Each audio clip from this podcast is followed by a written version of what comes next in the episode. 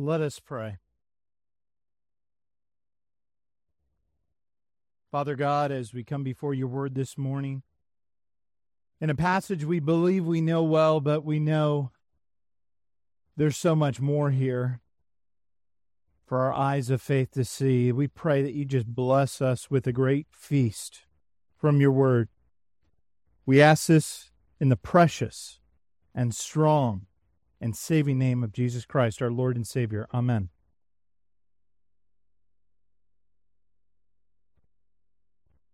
Us Protestants, and uh, maybe I should clarify, us Bible believing, still within the historic faith Protestants, we are a people known for the fact that we unapologetically declare that we are saved by faith.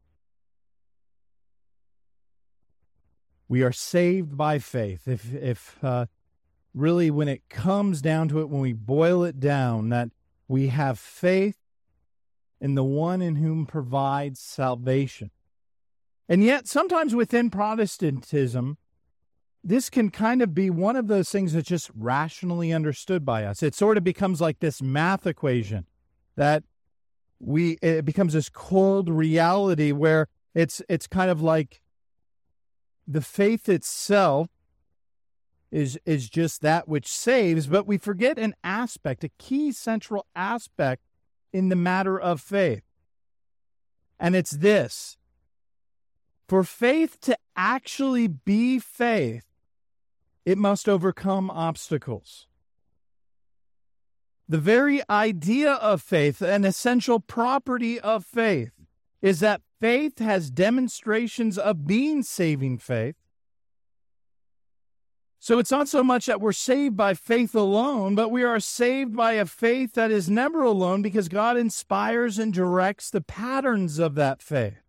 He directs our faith. Ephesians chapter 2 is a, a great place to go to to kind of uh, begin to explore this idea in, in greater fullness.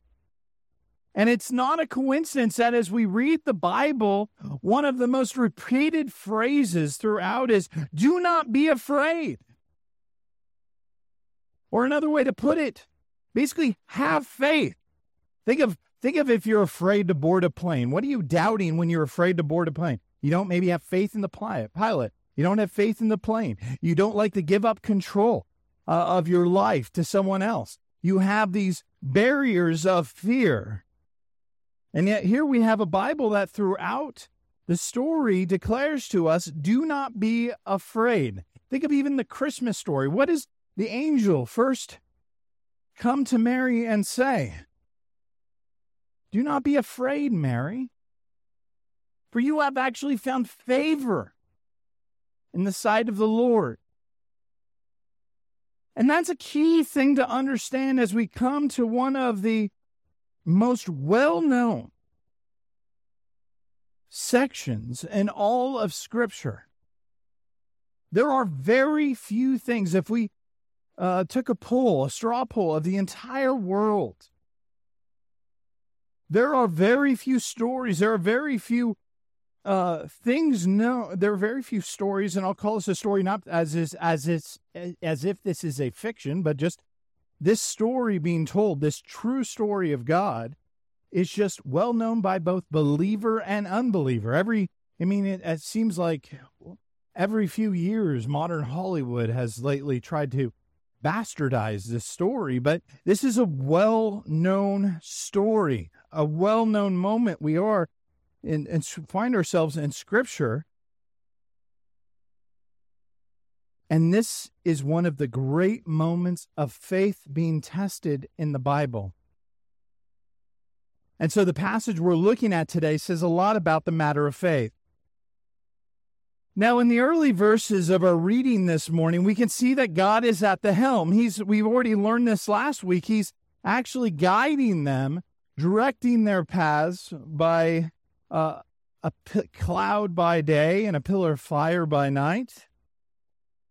And then we see God at the start of verse 1 of chapter 14 do something rather significant but often overlooked. He has his people change course. He has his people backtrack. Now, I am someone who prides himself on being a great navigator when we go on vacation. I, I like to plot out the course. I already have like gas stations planned and all sorts of things for upcoming vacation. I, I like to plot these things out and and my wife has seen the experience where maybe I get us 20 minutes along the way going a little it's good it's going to take a little longer to get to the destination that that frustrates me I remember one time I still grumble a lot at I think of my wife for this. I still make fun of her for this. One time we just got to Oklahoma and I went to the back to go take a nap. She was supposed to basically be through Oklahoma into Missouri and I go take a nap. And I wake up as we're driving across the country and we find ourselves in the middle of Arkansas, eastern Arkansas. We are six hours further. Have we just had parked and stayed while I slept, we would have been six hours closer to our destination. And I don't think we broke out in fight, but I was definitely murmuring. There was definitely some murmuring going on. This is the God of the universe leading his people, and they're going in one direction. And God who's already told us in chapter 13 he didn't take them the way of to the directly to the land of the Philistines because he knew the people would run right back to Egypt if he did. But this God all of a sudden changes their course and has them go backtrack.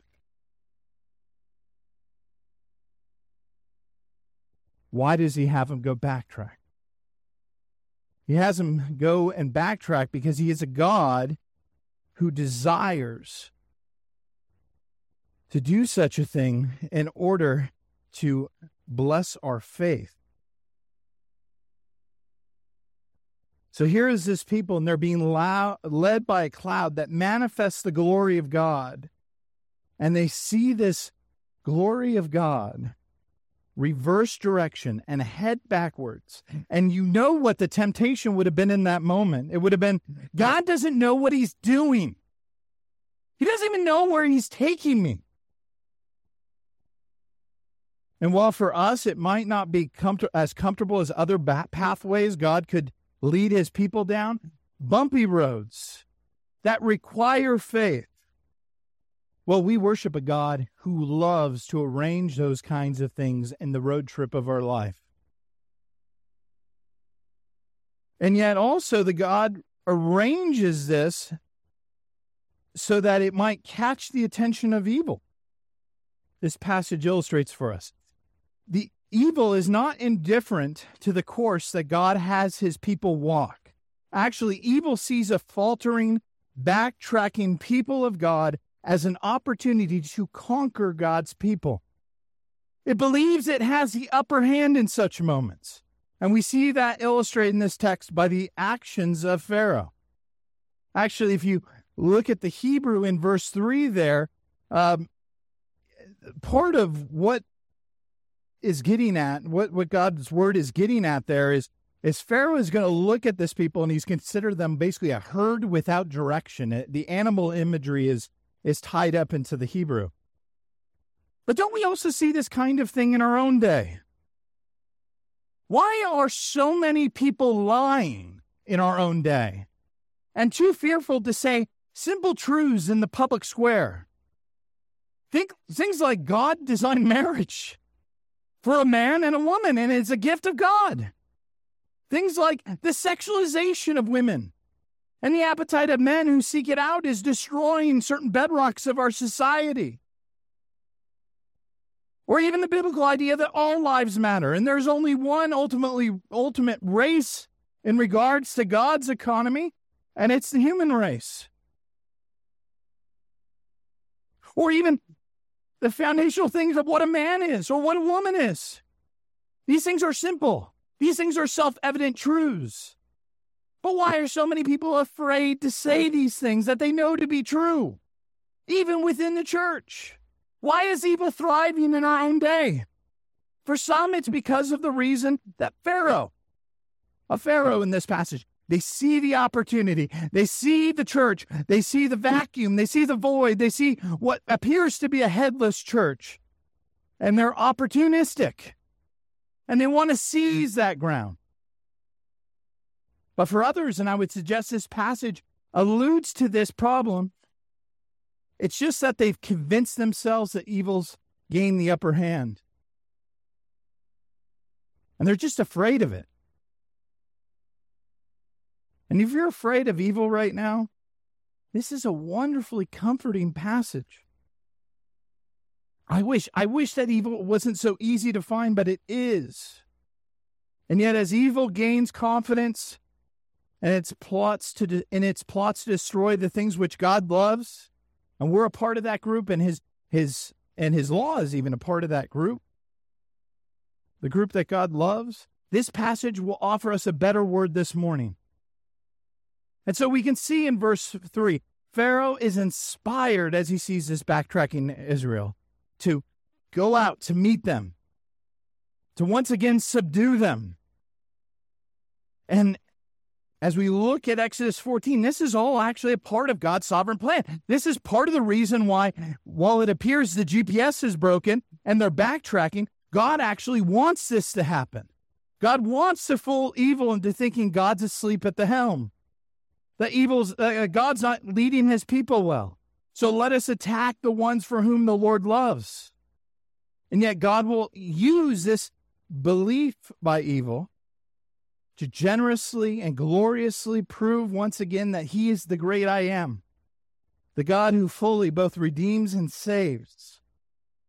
God has a legacy of making himself known. It's a theme that carries on from the very first verse of scripture of making himself known through the grandeur of his glory all the way through to the end of the Bible. It is something that I believe we'll always be learning about God, even in heaven above, because there's something to being seen more of God that is just so beautiful. In chaos, in conflict, in death, and in danger, God uses moments like these to make himself known. God will actually end up telling Moses a total of nine times in Exodus, two times in our passage today. I'm doing this, Mo- Moses. He says both in verse 4 and verse 18. Actually, we're not covering 18 today. So people would know that I am the Lord. So that gives me a moment for a point of application. If for them, he's allowing them to face hardship, to, to face these great obstacles to their faith, in order that people might more powerfully come to know the Lord, or, or new people might come to know the Lord. What if that was true for you this morning?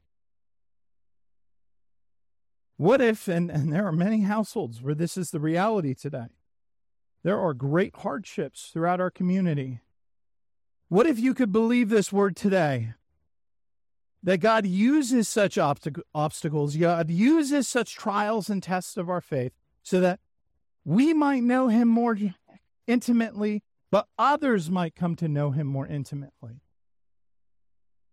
Wouldn't that be comforting? Wouldn't that help us to not be so afraid? Wouldn't that help us to stand firm and to be confident before the Lord? If we could believe that this morning. Can you live with that truth? Because if you can live with that truth, it's a life changing truth. That God puts his people in heavy and difficult circumstances stances in dire situations, both that we might have reason for greater faith, but also others might come to know and believe in the God who redeems and saves. How that could change us as the church. But a hard hearted Pharaoh, he has no eyes that can see this. He has fallen back into an old pattern of sin. He has taken his army out. He believes that this Lord has abandoned his people. And as we read in verse 8, the Lord hardened the heart of Pharaoh, king of Egypt, and he pursued the people of Israel, while the people of Israel were going out defiantly.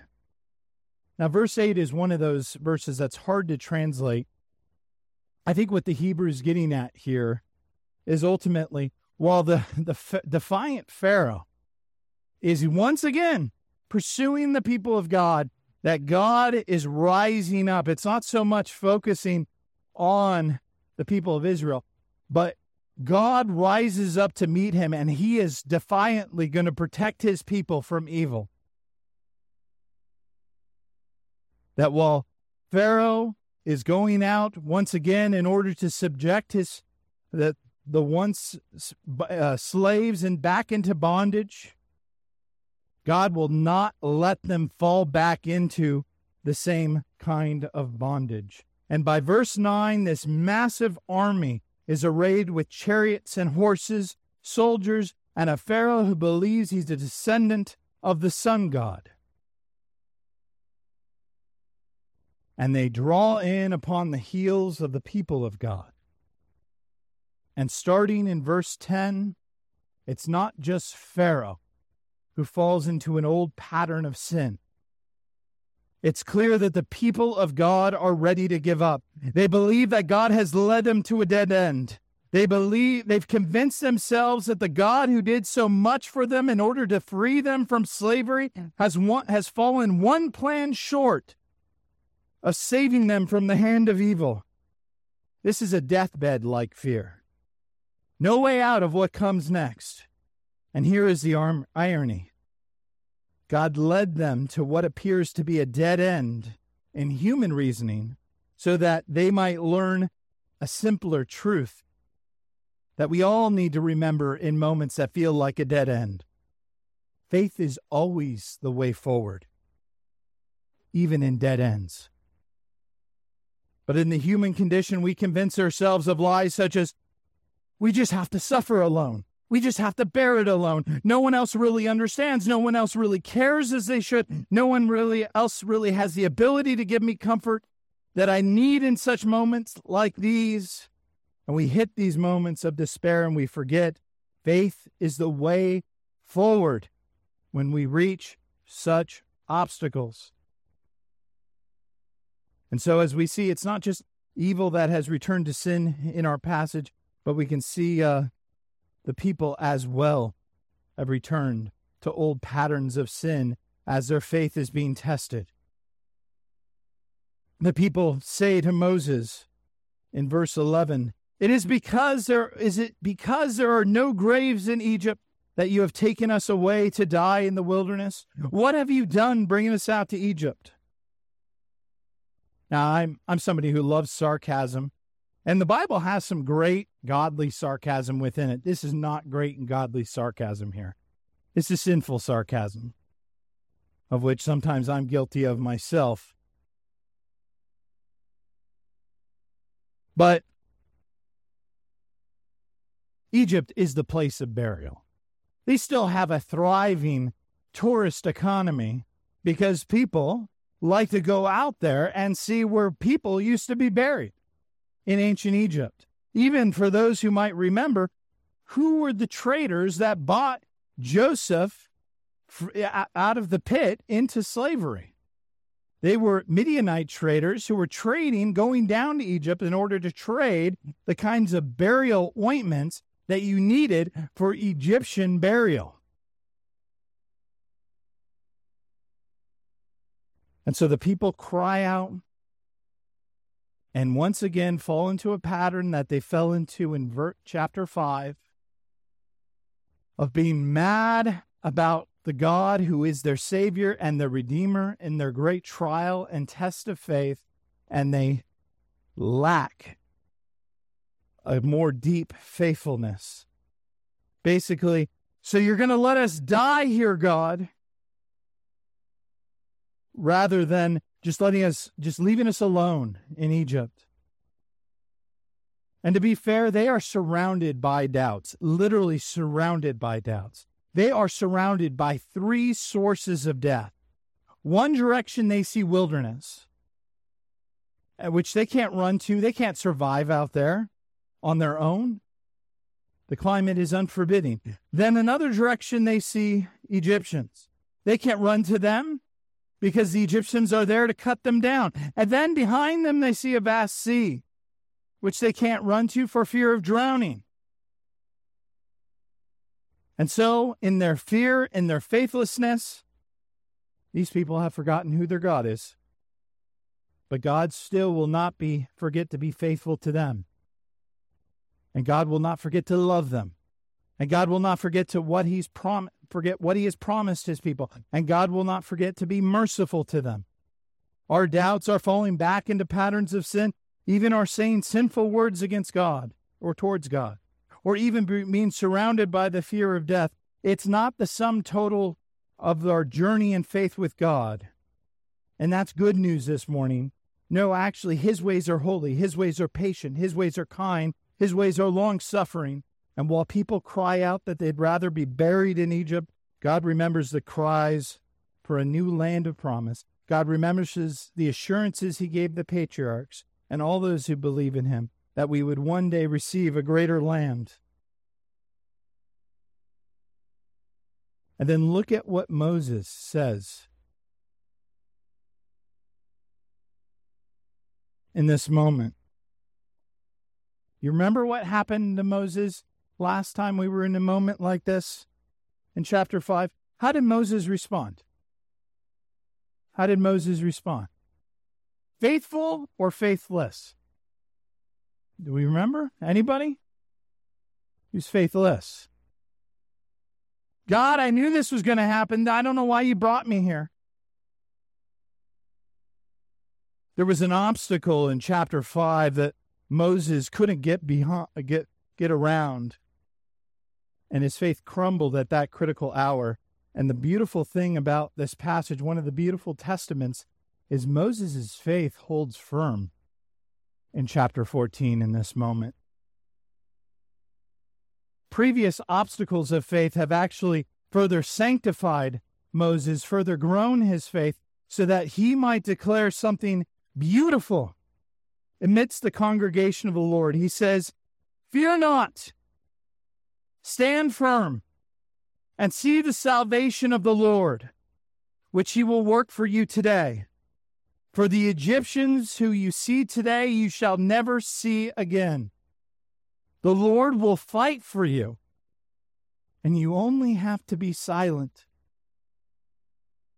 Another way to put this have faith well, God's pathways will sometimes lead you to roads that you do not want to tread upon. God has brought you here to this very moment at every moment with purpose. When our solutions and our ideas begin to dead end, it's then that God does some of his most amazing works. Every moment of our lives. I thought about uh, this passage in, in Job that just always makes me smirk in chapter 7, verses 17 through 19 this week. Here is this people, they believe that God's forgotten about them. And there's this great time in, in chapter 7 of Job where Job is lamenting his life and the situation he is in. And he says the following, starting in verse 17 What is man that you make so much of him, speaking to God, that you set your heart on him? Visit him every morning and test him every moment. How long will you not look away from me, nor leave me alone till I swallow my spit? And why I bring that up is here are these people. They're prone to thinking God has abandoned them. Here is Job in chapter 7, and he goes, No, you don't understand. God's so connected to you, God so surrounds you that you can't even swallow your spit without him knowing. And you dare fear? You dare struggle with obstacles of faith when you have a God that so cares for you like that? They are literally surrounded by the glory of God in this moment, the presence of God. And Moses stands firm. All the fullness of heavenly attention was upon this little spot in the wilderness. Whether we're talking about this place set against the Red or Reed Sea, or we're talking about Waxhaw, either is true. You can't even swallow your spit without the Lord's knowing. But the people's faith buckled because they let, lost sight of that. Let us not lose sight of that too. But then we come to our closing verse, and this is just a, an incredible verse to end on. This is an amazing verse. This is a passage, this is a section of scripture that every Hebrew loves. This is probably like we did a straw poll of Hebrew young boys and their favorite chapter of the Bible. It's probably this chapter. And I, I dare say, I think verse 15 is the highlight even while all this spectacular stuff is going on, I can't wait to speak about verse 20 next week. But verse 15 is a unique high point. And let me read it. The Lord said to Moses, Why do you cry to me?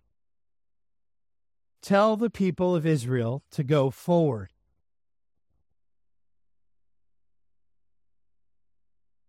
So, why is that so significant? Who's been complaining in this passage? Let's hear it. I can't hear it. There's fans. The people of Israel. All right.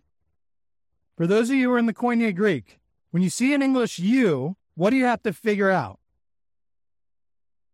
If it's a you or a y'all, because the English language, we need a y'all, folks and we don't have y'all. The Southerners are right. Who's been the only faithful son of Israel in this scene? Moses. The you in that verse. Why do you cry to me? Tell the people of Israel to go forward. That's in the singular to Moses. Moses is being blamed for the sin of the people. Moses is acting as a mediator. In the high point chapter of the Old Testament. And what is the human kind of understanding and thinking when we think of Moses getting blamed for something he didn't do? That's not fair. He didn't do that. That was the people's sin. That was the people's sin. And yet, here we are at the high point of the Old Testament literature for every young Hebrew boy. And they know that question. They can read it in the singular in the Hebrew, and they're going, why is Moses being blamed for the sin of the people the way forward? And yet, we as people of the new covenant, what do we know that they didn't know? That's the gospel. That's the gospel.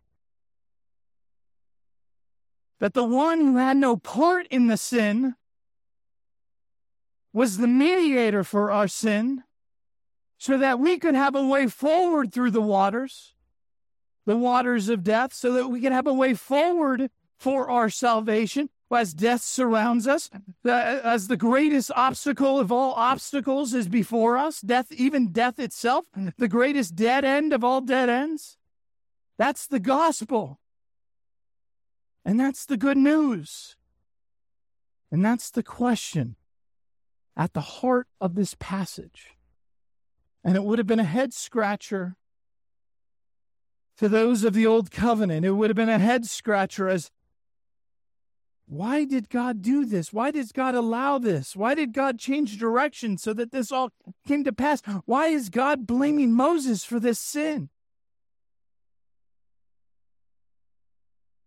And it's so that we might have a, a taste, that we might have a better understanding of how God has fully counted all our steps. He's fully counted all our days.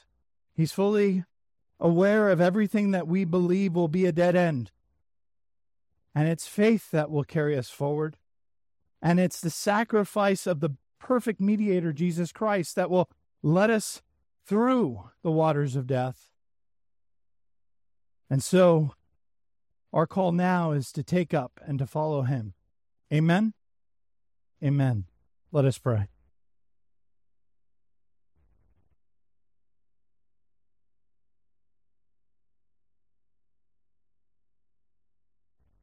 Father God, we thank you that you have given us the greater Moses who can fully atone for all our sins because he never sinned. He was the perfect Lamb of God who takes away the sins of the world so that we could be saved by the waters of baptism that are truly poured out through the power of your Spirit, Lord. Help guide us, help direct us, help us to stand fast, to be silent in our criticisms against you in, in times where we doubt you, and to let us always remember that faith is always the, the way forward for us in salvation. That you are God who likes the bumpy road. You are God who draws us to hard and difficult situations at times so that we might see more clearly, clearly and others might come to believe in you. So we praise you for that gift that we have received in Jesus' precious and holy name. Amen. Now let us take a moment privately and quietly to confess our sins before the Lord.